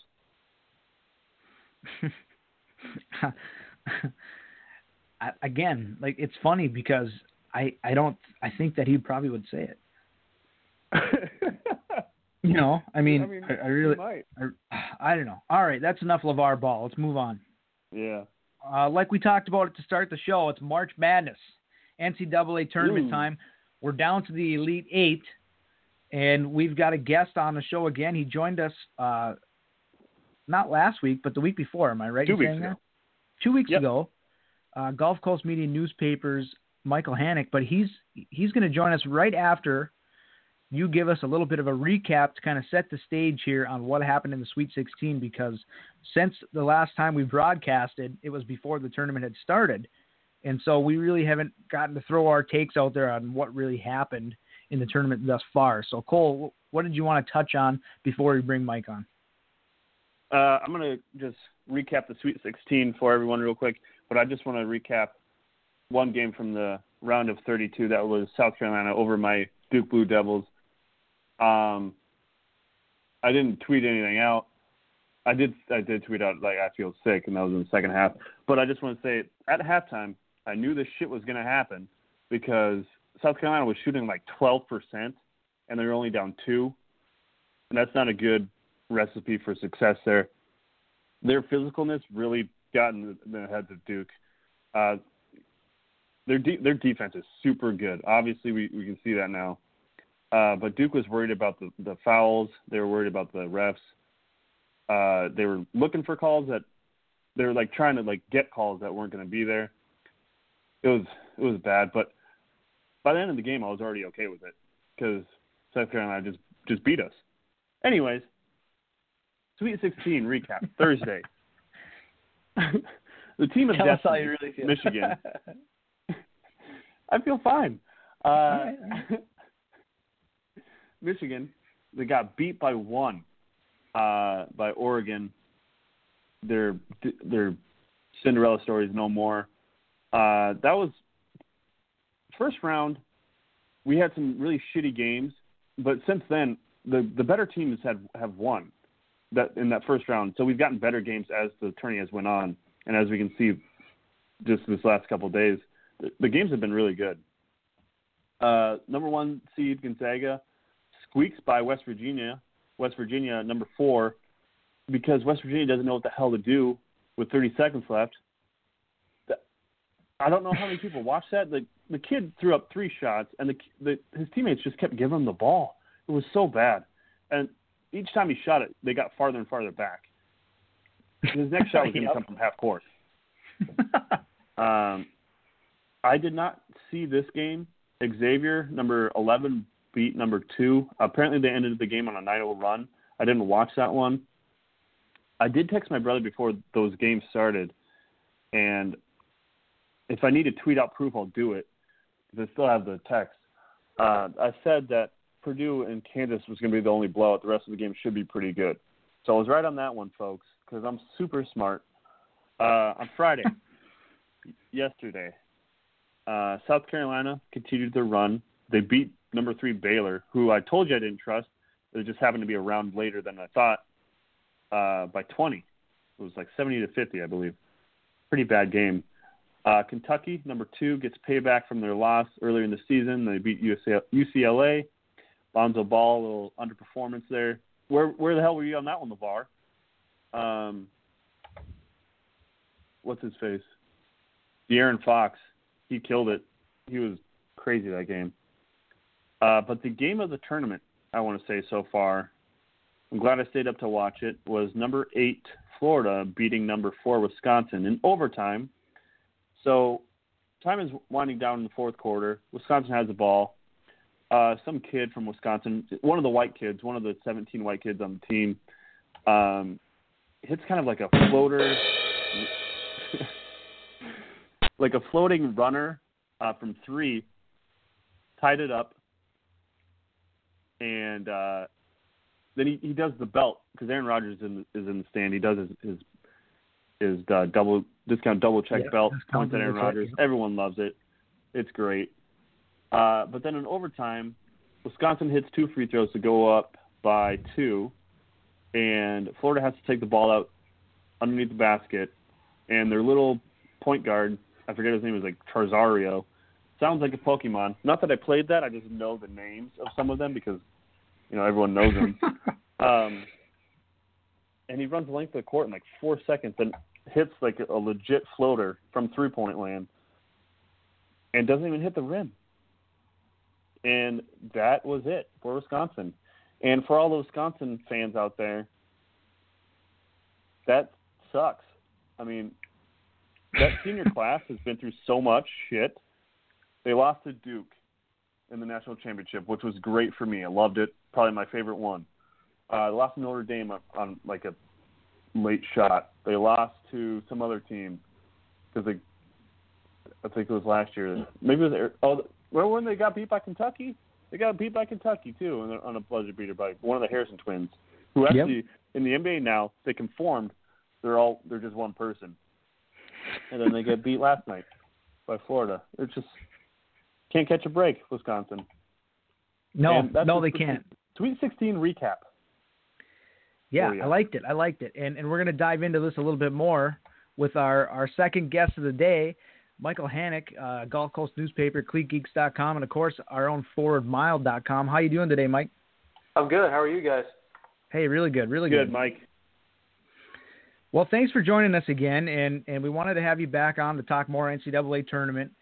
And and like Cole just mentioned, you know, we we've seen we've seen some upsets this far. We we saw Michigan over Louisville, South Carolina over Duke. yes. Sorry, Cole. Sorry, Cole. Uh, and then again over Baylor, and then uh, Xavier over Florida State, and now Arizona, and then you know Wisconsin was obviously defeated last night, but they they defeated number one Villanova. So so Mike, I mean, just kind of talk to us a little bit about those, and and as far as you know what your feeling is on this tournament as a whole, because this is was kind of one that everyone kind of sensed could go this route because it seemed like beyond the first one and two seeds that there was a lot of parity this year. Would you agree with that? Absolutely. I mean, I'll, I'll say this real quick. In the Sweet 16, my bracket has been through the shredder and through the fire multiple times. I'm probably three for eight on picks, and that is not very good at all for me being a sports sports writer, sports analyst. Uh, actually, I had Arizona winning it all, So yeah, that's really fun there. Yeah. Then I also had uh, West Virginia beating Gonzaga. Yeah, I was uh, about one play off if he had not been so hard headed and got that shot off. But hey, what can you do? That was a Yeah, terrible I mean- It was, and it's it's been a, like I say, it's been it's just been a, a weird tournament, and it seems like uh, those of you out there that are winning your your bracket pools had no idea what you were doing when you did it. So No, this is people Congratulations. who made multiple brackets. or that, yes, or that. I Um, promise there- you that there is no hard uh, evidence of someone making a one and done perfect bracket. I'm sorry. You got to come out with some hard evidence on that point. Yeah. Oh, absolutely, absolutely. Thursday night, Kansas, you know, destroyed Purdue. Cinderella story of Michigan is over.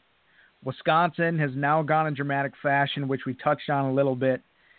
Um, but at first, everyone was talking up the Big Ten. You know, earlier in the week, they were talking about how underseeded the Big Ten was, how great they really were. Well, now they're all eliminated. So, Mike, in your opinion, was this was this really just kind of a fluky deal for the Big Ten, or or were, was the Big Ten teams for real the whole time? I think there were multiple great Big Ten teams. You got Purdue, um, you got Wisconsin. They both made it pretty far. Uh, Michigan did, had a tremendous season uh, before um, during the Big Ten championship run, and then Northwestern having to come into the tournament for the first time ever in their program history. But I mean, I'll say this about the Big Ten, and I don't mean to make them a bad conference at all.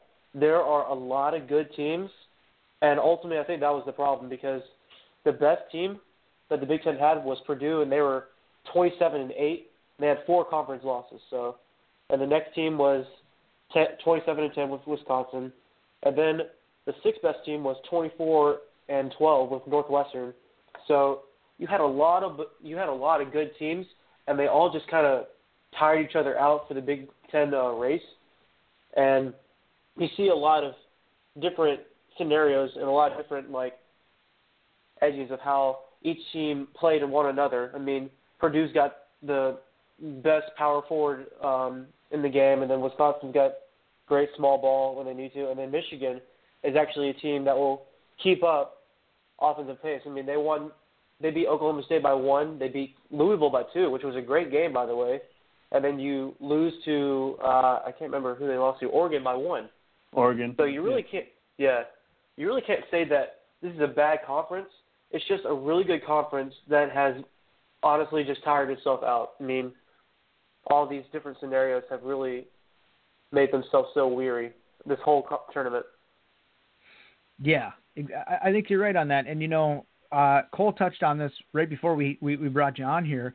Wisconsin, that group of players has really lost some heartbreaking games.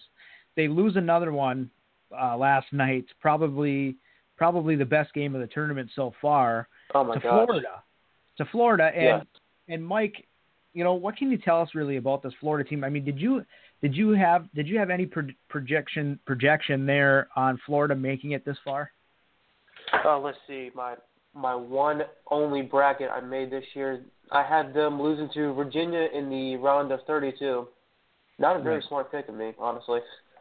Um, this is a very talented Florida team. I mean, that last play in overtime where uh, Chris um, Shoz, Shoza, I believe, I can't fully pronounce his name. Uh, I Yeah. did hear your Yeah. take on his name being a Pokemon name, so that was interesting. Uh, I did see that when he got the ball, he drove perfectly within the players in a perfect lane, and then that amazing. I don't want to say teardrop, but it was just perfect focus and Yeah. vision to the basket. I mean, this was probably a play that they had drawn up and they had run all throughout the year. So I mean, this is a very focused Florida team, and I think that with their talent, with their coaching ability that they have, they've been to multiple uh, elite eights in the num- last number of years. So I think that this is a very good Florida team.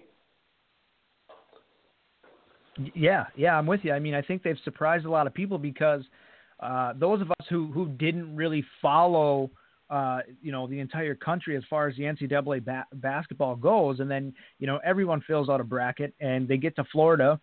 Um, they read the little description. They see who they've lost to. They see who they beat. They see their RPI and yada, yada, yada. You know, there wasn't a whole lot of talk about Florida. I mean, really, Right. I think a lot of a lot of people had them exiting the tournament earlier, such as yourself. And so the fact that they are where they are is is a testament to, to like you said, I think they're a little uh, underrated, and we're seeing that now. And and like you said, there, there's really the way they get up and down. I mean, they they are a athletic bunch, and they they can they can score. And so you know, depending on who they match up against here going forward, it, it they they've got a shot to go even farther than the Elite Eight, which they've already reached. Uh, good stuff there. All right, Kentucky UCLA. I mean, that was the game that a lot of people were really interested to see. Of course, you have the whole dynamic with Alonzo Ball. Um, UCLA really a poor showing. I thought, even you know, with three minutes to go in that game, they they were they weren't taking quality shots. They weren't getting good looks, and they were more concerned with pressuring the basketball, which left themselves open on the other end of the floor. And I thought they had plenty of time. What, what did you think about the performance there with UCLA? And then after that, Mike, what did you think about Lonzo Ball declaring for the NBA draft immediately after the game in the locker room? Well, I'll say this. Um, I think Kentucky. I'll, I'll be honest with Kentucky. I thought that they were a little underrated, um, and I didn't really give them too much of a look because the South Division with UCLA, Kentucky, and um, North Carolina, it's it's a heck of a division. I mean, one, two, and three, just like that, and then just overall, what a great bracket. But I do see that. Uh, I see that Kentucky actually outpaced UCLA by a wide margin, and to outpace UCLA, that's a huge like that's Yeah. a huge thing to do if you're Kentucky. I mean, you really don't see Kentucky as that much of a fast-paced team. You see them more of a patient kind of offense, trying to get the plays drawn together. I mean, you've had you had your program basically revolving around DeMarcus Cousins and Anthony Davis, two of the big NBA's best big men. So you really feel like you would have much of a more patient offense, but actually they drained a lot of shots quickly. I mean, De'Aaron Fox had 39 points and Malik Monk had 21. I mean, those are two of the best small ball players in the league outside Kansas, of course. So I think that UCLA is definitely not really underperformed, but Kentucky well outplayed them just overall. Yeah, I yeah, agree with that. absolutely. Yeah, hundred percent. Um, and it was interesting to me because I, I really thought UCLA would win that game, but again, like you said, they they just they got outpaced. They got they got beat at their own game. Is basically what happened there. Kudos to Kentucky. Um, but then to touch on Ball, I mean, what do you think about him declaring for the draft immediately after the game? I mean, he didn't come out and say it. The reporter asked him, and he answered honestly. So I guess are we right to criticize him for doing that, or do you think you know it was okay of him to to say, yeah, this is my last game at UCLA? I mean, honestly, we did kind of expect this, so I'm not really shocked. I mean, I'm not really shocked that he said it immediately either. It's just we were just kind of gonna get a 100% answer after the season, and yes, he's done. So, I mean, let, let's face it, the guy's had a great career. I mean, he wasn't the best scorer on the team, but he didn't need to be because he was the best assister. He was one of the best defensive players on the team as well. He accounted for 1.8 steals per game, so overall, he's just an all-around great player, and I think he'll do very well in the NBA. And I'm not gonna, I'm not gonna discredit Lonzo uh, because of his choices, because I've, I've seen a lot of players announce early to go to the NBA. I mean, it's just that common of a thing in the NBA now. Yeah, yeah, I for wasn't, sure. I wasn't shocked by it. I'm sorry. I wasn't shocked by it, the the fact that he did it in the locker room. I mean, we all knew that he was going to declare, but I just think that some people like, oh, I can't believe he did it in the locker room like that. Like, what difference does it make where he does it? Well, I mean, it was pretty much certain from like his E ESPN quote on College Game Day. I I can't remember which game. It was at Duke, North Carolina, I believe, or one of those, where they did a piece on the whole Lonzo brothers and his father, and they all literally said, "I'm going to go one year and then go to the NBA." So I mean, I'm not really Yeah. shocked. They should have announced it right there. yeah, pretty much. Yeah, agreed. So looking at the elite, elite eight here, we're down to Florida, South Carolina, Gonzaga, Xavier, Kansas, Oregon, UNC, and Kentucky, who we just talked about here. So I'm going to post this question to both both Mike and Cole here. Um, and Cole, why don't you start us off? Out of these eight teams, who do you think's got the best chance to win the national title? Ooh, uh, the best chance is kind of yeah. I mean, if you had to pick one team here as your as your pick to win the title, who you got? Well, I would like to go Kentucky, but they'd have to beat North Carolina and then presumably have to beat Kansas, which is a tough matchup, and then beat whoever's on the left side of the bracket. The right side of the bracket Mhm. is just so much better looking right now. Uh, but I will. I'm gonna go with Kentucky. Okay, and you just think that it's it's their Okay. time and they're on a little bit of a roll right now. Is that what you're thinking? I just think that the way De'Aaron Fox is playing, and I don't see, I don't see Frank Mason being able to guard him if Kansas were to move on. And obviously, I think they're going to beat North Carolina. Uh, so yeah, Okay, I like all De'Aaron right. Fox. So Cole's got Kentucky. Mike, who are you thinking? Uh, well, I definitely think the right side is actually a little more better in ca- terms of you have Kansas, you have North Carolina, UCLA, and you have Oregon. I mean, I know they're missing their star power forward, uh, Chris Boucher. I mean, the loss of him was huge. I mean, I don't see him. I don't see them having like very much rebounding ability and rim protecting, but they are still a legit team. They've actually gone a lot faster to the um, to the basket and through their uh, three point scoring. But I think Kansas will come out on that, and they'll actually be the winner of uh, North Carolina, Kentucky. So I think Kentucky, I'm sorry, Kansas will actually have a legitimate chance. I'm presuming most likely against Florida, if you want my honest opinion. I think that uh, Kansas will actually get that edge to Florida. Florida, Kansas. Okay, that's interesting. I mean, and and we just touched on Florida and how they were pretty, you know, overlooked as far as this whole tournament goes, and now there's a good chance they could be in the national championship on that side of the bracket. Uh, if I had to make a choice, guys, I think I'm going to say Kansas too. I just think, I just think they have more talent overall, top to bottom, than than the rest of the teams. And I know Kentucky's great, and I know uh, De'Aaron Fox, like Cole, you mentioned, is is playing out of his mind and played great in that game. But I just think top to bottom, Kansas is is got to be the team with the best chance to do it. Um, and there's actually a game going on right now, isn't there, fellas? Gonzaga and Yeah, there's Xavier, Gonzaga right? and uh, Xavier. Okay, so we I don't know what the score is or anything like that, but the next time, um, Actually up and hopefully, now.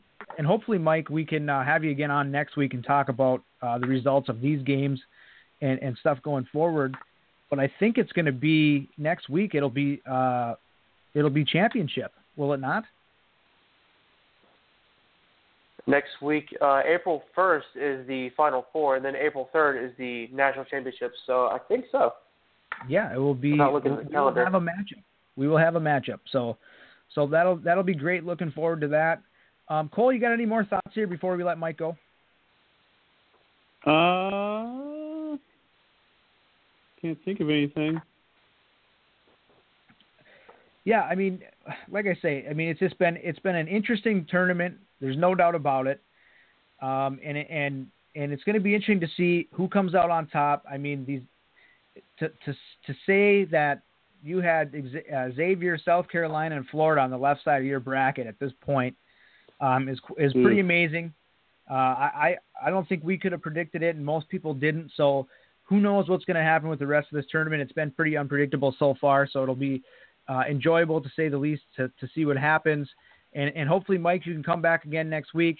Look for him on CleatGeeks.com and of course on ForwardMile.com. And, and Mike, thanks for thanks for joining us again this week. Thanks, of course, Mike. thanks for having me. Good thing. Absolutely, absolutely, absolutely. All right.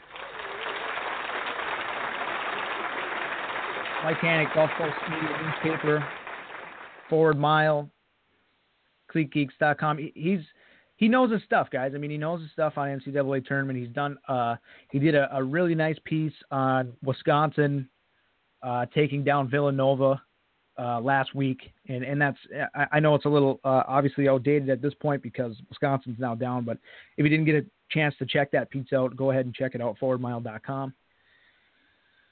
All right, so Cole, we're we're on to a pretty cool portion of the show because we've been talking about Yeah. this for a couple weeks now, and one lucky listener is going to get their hands on an autographed copy of Johnny U and Me, the man behind the Golden Arm by Johnny Unitas Jr.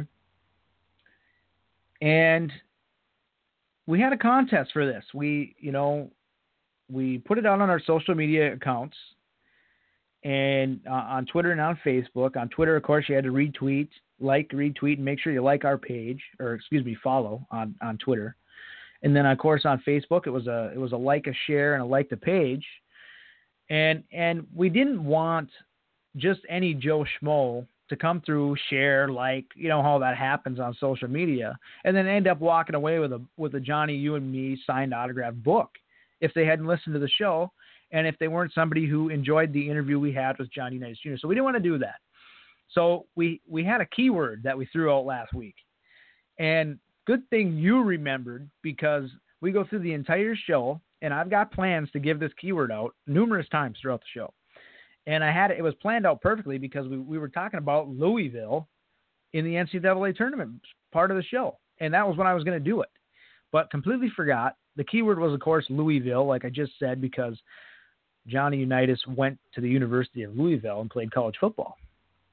And so that was our keyword. There were some people who were sending messages in that were just guessing, you know, throwing random words out there, golden arm, you know, uh, uh, things of that nature, just tossing words out there. Well, that, that didn't work out. So some guy, some guy messaged me just said the word butthole. I don't know what that was all about.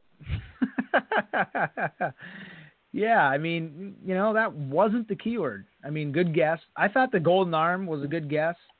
Uh, Yeah. Colts, uh, Baltimore. There was a few, you know, but that that wasn't uh, wasn't wasn't the right keyword. It was Louisville, and so we really weighed a lot on the people who sent us Louisville because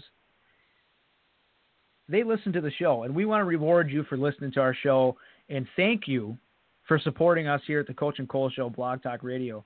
And I know Cole, before we we we announce who's won this book, and we will contact you um, after we announce this to make sure that you get your copy. But Cole, Me?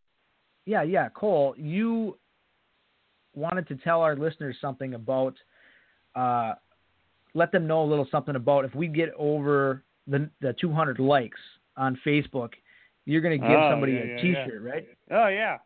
So the thing is, where where are we at right now? Let, let me look at our uh, our page here. Coach and Cole Show. Let's see, page. Where we're at. We are at 193 likes, so 193 followers on Facebook.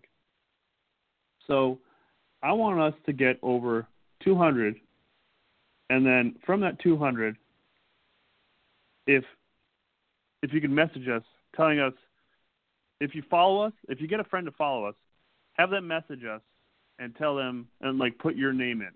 So let's say Billy tells Steve to follow us, so Steve follows us. Steve would message us saying, "Hey, Billy uh, told me to follow you guys." So you're going to tag him in in their message, and then we could put those names in, and then from those names we'll give a T-shirt away. Yeah, so if we get over 200 likes, we're going to give a T-shirt away to a listener. So let's get there. I mean, we're seven away. We're going to get there, you know. But as soon as we get there, if you uh, give give us a, a message saying that you referred someone to like the show, we'll uh, throw you guys in a hat and send you a T-shirt. So pretty cool.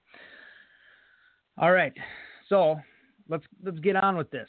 Let's get on with this. We're talking Johnny U and Me, autographed copy from John Unitas Jr.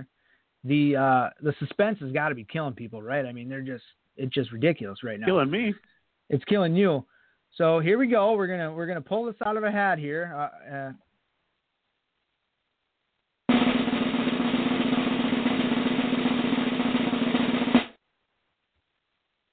Okay, wait a minute, wait a minute. I dropped it.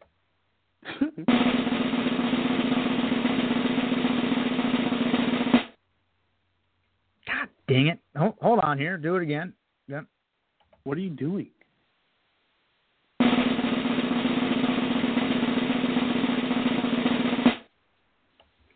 All right, the winner of the Johnny U and Me autographed copy by John Unitas Jr. is Chris Kin. Chris Kin. Ooh.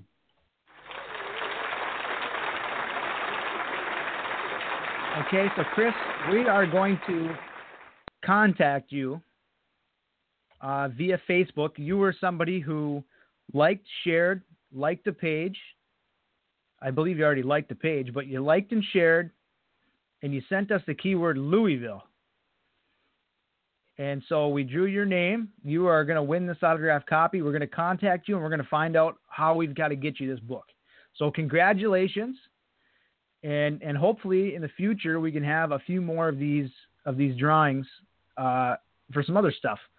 And, and, so, very cool, Chris Kin. You're going to get yourself an autograph copy of Johnny and Me. Very cool. All right, Cole. We're a little ahead of schedule here to close the show, which is which is weird Hey, for us question. because. Yeah, yeah. What you got? Uh, can you check? Do we have a caller? I think we might have a caller. I'm not sure. Yeah, interesting. We we have we have somebody there. Um, Cole, you did you want to talk about uh, right now? You you're posing the question of uh, could a D three men's team beat the UConn women's team? I mean, what are your what what are your what are your thoughts on that? I saw it on Twitter, and I just thought that the uh, the exchanges between people were just pretty interesting. Uh, I mean, the the size difference is huge. You look at an average D three men's team, and there's like five guys that are over six five, and on UConn there's only two. There there's two. I think there's six six. They're both six six. But it's, like the size difference is just huge, and not even just the length, but like the weight It'll- is different. The men's team is just bigger. I would, and I don't want to say that oh it's because they're girls. Like I just, just the physicality of it is just different. I I would have to go with the men's team. It's not like these like these Can you hear me? the what's up? What the hell's going on Oh. over there? Sorry about that. What just happened? I, I don't know. I just came in and out of it. Uh, continue with what you're saying. Anyways, that was weird. Uh, I would have to go with the men's team, just because the size difference, and it's not like the men's team would be bad. I get that they're D three, but D three, you take a, a kid from D three, and he would be the best team at any YMCA that you go to. Um, and it's like they don't play together. I mean, this would be a team that it's not just a bunch of kids that we put together. right. I'd go with the men's team. It, it's it, it's interesting, right? It's like that whole Alabama thing. We talked about that before. These Yeah. fantasy games. It's hard to say. Um, you know, UConn women really have themselves a, a program there, and so Now that- they're obviously Diana Taurasi team? I don't know. Yeah. I might have to go with Taurasi on that one. She was ridiculous. Yeah, yeah, absolutely. All right. Well, like I said, we're we're a little earlier than we normally are at this point in the show, which is good. And let's get to our questions for Cole right now. And so, Cole, let's get these out of the way. Number one, and a lot of people enjoy this whole segment because I ask you some off the wall stuff. He has no prior knowledge to these five questions. And these are off the cuff and off the top of his head. So we're going to go ahead and ask him right now. Cole, are you a bottled water guy or are you a tap water guy? I go with bottled water. It's safer. As long Okay. as you recycle. Ooh, yeah, got to recycle, got to recycle. Okay, number two. Uh, we talked a little bit about this earlier in the show, but Lonzo Ball, do you think he's going to be a good pro? Uh, definitely. Um, I think he's got that hitch in his shot, but it works for him. Uh, he's a big kid, and as a point guard, being six six, that's going to help him defensively because he's not really that great defensively. He's okay. He's just got length, but his lateral quick, quickness, from what I see, isn't really there. I mean, De'Aaron Fox just went by him every chance that he every time he wanted to. Um, but I think with his ability to pass, he makes some of the passes that pro players don't make. I mean, not all of them, but some. Yeah. Um, yeah, he's he's an he's, extremely he's a good rebounder. good passer. He's, he's good. He'll be he'll be good. Okay, all right. So you're saying he's going to be a good. He's going to translate to the NBA. All right, all right. Yep. Okay. Number three. hmm Why did the chicken cross the road? Uh, I don't think the chicken knew. I think he was just walking, maybe looking for some food. Nothing specific. Nothing specific. All right. Yeah. If you were on death row and they asked you what your last meal would be, what would you order? Uh, bacon cheeseburger with fries, and uh, whatever the largest amount of beer you can have, if that's legal. I mean, I'm sure you can you can drink beer, because I mean you're gonna die anyways. Yeah, I would think so. And where would this bacon cheeseburger come from? Uh, Curly's Bar. It's in uh, Pewaukee, Wisconsin. Um, my brother lives there. It's a great bar. I get it every time I go there to visit him. Wow, little cheap Great. plug for Curly's Bar in Pewaukee, Wisconsin. Interesting. Yeah. Okay, number five, and the final question for Cole on March 25th, Coach and Cole Show, Blog Talk Radio. Number five, are the Warriors soft? Yeah, they're a bunch of. They're, yeah, I'm just. They're a bunch of pussies. Um, you saw it. You saw it last year in the finals. Klay Thompson gets in all his feelings, like, well, maybe LeBron just, you know, it's a man's league. I guess he got his feelings hurt, and then they get all upset when the Bucks beat them. You know, Bucks celebrated because they beat the. This was last year when they were on their uh, on their streak. Uh, the Bucks were the first team to beat them, and they get upset because the Bucks celebrated it. And they get upset every time somebody like gloats that they beat the Warriors. They're like, they should they should celebrate with class. They should win with class. They beat the Cavs in the finals two years ago, and then they come back next year or last year, and Steph goes, "Oh, I hope the locker room still smells like champagne." Stuff like that. Like they are the worst villain in NBA history. They're supposed to be the bad guys, but they get upset when people say they don't like them. So the latest thing that happened was the Thunder supposedly they got emails from the Warriors top brass saying that hey, you should have had a better welcoming party for Kevin Durant. He did a lot for your team. Blah blah blah blah. Why weren't you nice to him when when we came to play you guys? Shut up.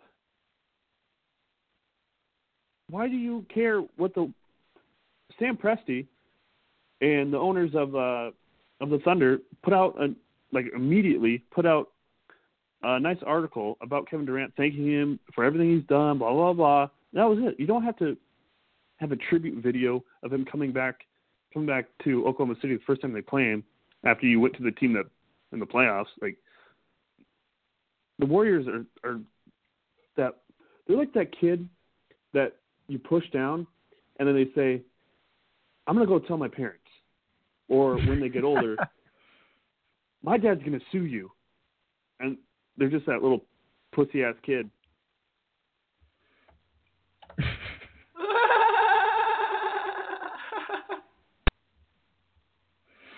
Well, I in that situation too, Cole. I think you're you're right because the fans there were not happy that he left. So what kind of Right. ovation did you expect them to give him when you put his little his little highlight video on your jumbotron? Uh, it's not really going to get the the the reaction that you think it should. So um, I, I agree with you there. I think that it was probably best of them not to do so. And you know, their their their hometown player who stayed, uh, who's who's still there, excuse me, Russell Westbrook, uh, has voiced his opinion on the situation. Not happy with Kevin Durant, and we've seen how that's gone out uh, throughout the course of the year. So you know they're going to side with their own guys. He's not there anymore, and he chose to to go somewhere else. So um, if you're worried about the team that you left, how they're treating you when you come back as a visitor, then yeah, I think uh, you need to uh, toughen up a little bit and, and have some some thicker skin. There's no doubt about that. Yep. All right, so we've got uh, we've got a little extra time, and and and we've got eight minutes, so we're going to go to the phones, and you can call uh, six four six six six eight two four one seven if you'd like to call in to the Coach and Cole show and uh, pose a question for us or, or, talk to us about something. And and we've already got somebody calling in, so let's let's take this caller, Cole. We're going to bring him on here. Uh, what's your name and where are you from? This is Ben, and I am from uh, Minneapolis. Okay, hey, Ben, ben. Uh, you got you got a question or something you wanted to talk about? Well, yeah, I uh, I wanted to get you guys' thoughts on the tournament this year. Um, honestly, didn't follow college basketball as closely as I have in uh, previous seasons, but just the overall, uh, just the tournament in general, and get your guys' thoughts on just the gameplay, the teams, the players, um, and just kind of the turnouts of the games this year. From my perspective, it's uh, it's just been poor all over. Um, I just think a lot of these kids. The biggest thing that's really stuck out to me is just these end of game situations uh, that have really Yeah. ruined could be great games. Um, two three point game coming down with a minute left, and it's it's hilarious watching these kids that don't uh, that don't have a timeout to run a set at the end of the game. It's like they have never played basketball before in their life, and they're just chucking up threes or doing whatever. So I just kind of wanted to, wanted to get you guys' thoughts on on that, and yeah, Well, all right, all right. No. Thanks, Ben. Thanks, thanks for the call. Uh, Cole, you want to you want to take that first? Yeah, because I completely agree with that. I'm a big proponent of college basketball actually sucks. We just find it exciting. Um, obviously, the NBA is way better, but Ben brought up a good point. Like, especially this tournament, I think more uh, probably because it's just like fresh in our minds. It seems that we haven't had a lot of buzzer beaters, and I think that's because, like Ben said, like you get down to the wire, and these kids don't know what the hell they're doing and I get that they're kids. And like I mentioned earlier, when when Duke lost, like I'm not going to get really upset about it because they're kids. I get that they're kids. They're like tops. They're like 20 year. Like rarely is there ever a 21 year old playing anymore. But they're kids, so they're really bad at end game situations because they don't know what the hell they're doing. And the quality of play is down. I mean, college quality play of college basketball just isn't that good to begin with. Bunch of kids running around for 30 seconds and then throwing up a, a shot. It's just it's not a lot of it's good, but this tournament specifically, at the end of games, it's it's been pretty pretty bad. Well, I think you know we we we talked about a little earlier about how this was really a tournament that was uh, there was a lot of parity as, as far as these teams go. They were a lot of even a lot of even keeled teams, to be honest. I mean, and I think this kind of we can get into this from a, an entirely different standpoint, but in my opinion, it stems from the the fact that the talent pool is a little watered down as far as what we've seen in the past as far as Division One basketball goes, because we just seen uh, Lonzo Ball declare for the draft after uh, one year. So you got all these one and done players. Now, can you imagine if you know the, these Kentucky teams stayed together for four years, what they could have accomplished? and and these other teams where they've had players who've gone one and done. So, you know, the overall talent, and I and I understand that there's oh, you know just a ton of players as far as Division One basketball goes, and there's talent all over the country. But the really the the stars are already gone in one year, and they don't stay and they don't play together. So, I mean, I think that's part of it. I really do. I think that's part of it. And again, you've got younger players playing quality minutes in situations where they're not familiar uh, playing in. Right. If you have upperclassmen, they have maybe been in this situation before. With a minute to go, they're down three, or a minute to go, they're down Like four, or whatever the situation is. Like Wisconsin, and you know, they they find a way to get a lot of that done, and sometimes they're on the opposite end of that, like we saw last night against Florida. But you know, they're a prime example of a team who is experienced, knows how to play, and, and knows certain situations, has experience in certain situations, and gets the job done. And you don't see that, you know, throughout the entire field in this tournament right now. And you haven't really seen it for a couple of years, in my opinion. And that's why, Cole, like you mentioned, if you're filling out a bracket and you really don't know what the heck you're doing, like our caller Ben said, he didn't watch a lot of college basketball this year, but he's been following the tournament. What you always have said and what your advice is for next year uh, for our listeners is is when you're filling out your bracket, if you're not sure about a team, check and see how many upperclassmen are on that team and how long they've played together, because there's a good chance that they're going to be able to advance in the tournament. They're more experienced, and that's a big key into winning games in this tournament, in my opinion. Two quick things with that. Um, in a vacuum, yes, Kentucky would be amazing, but I have to wonder if those kids would go there if they already knew that somebody else was there. You know what I'm saying? Like, I don't see De'Aaron Fox staying or going to Kentucky if uh, Tyler Ulis and the Harrison brothers were still there. You know what I'm saying? Like, no, I yeah, overall, I get like, that if, point. Uh, but another thing, real quick. Speaking of Kentucky, uh, I think it, it's a prime example of coaches not using the players correctly. Calipari, amazing recruiter, really good coach, but we saw Devin Booker last night score 70 points. At Kentucky, he never scored over 19. Uh, Karl-Anthony Towns is amazing. He never even took a jumper. He wasn't allowed to. Uh, some of these guys, like uh, Skal Labissiere, who's killing it now, now that he has some minutes in in Sacramento.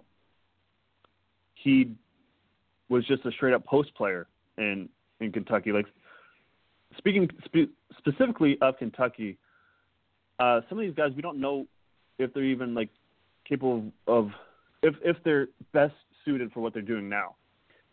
Maybe De'Aaron Fox is better at doing other stuff than just like running offense. Maybe he's he's a better shooter than than what we've seen, or um, Malik Monk. Maybe he's better off the dribble than just a catch and shoot guy. That doesn't have Yeah. anything really to do with with what Ben's question was, but we don't necessarily know what these te- what these kids are capable of in a lot of these situations, being young guys, like like how you said. Yeah, exactly. And I and I think it's interesting. I mean, this tournament is uh, you know as popular as ever, and I think it's going to continue to grow in popularity because everybody has fun filling out their bracket, and it's become uh, uh, uh, a pastime that everyone's enjoying. And I think you know it's going to be interesting to see what happens here in these games going forward. Uh, we want to thank uh, Green Bay Packers running back Don Jackson again for joining us.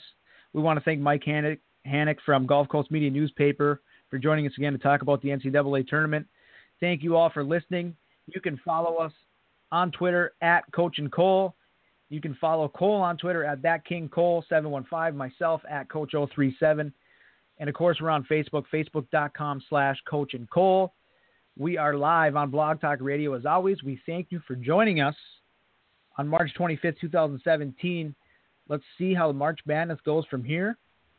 And thanks again. I am, this is Ben. I am, this is Ben. This is Ben, the Coach and Cole Show. I'm the coach. And I am Paul. Thank you.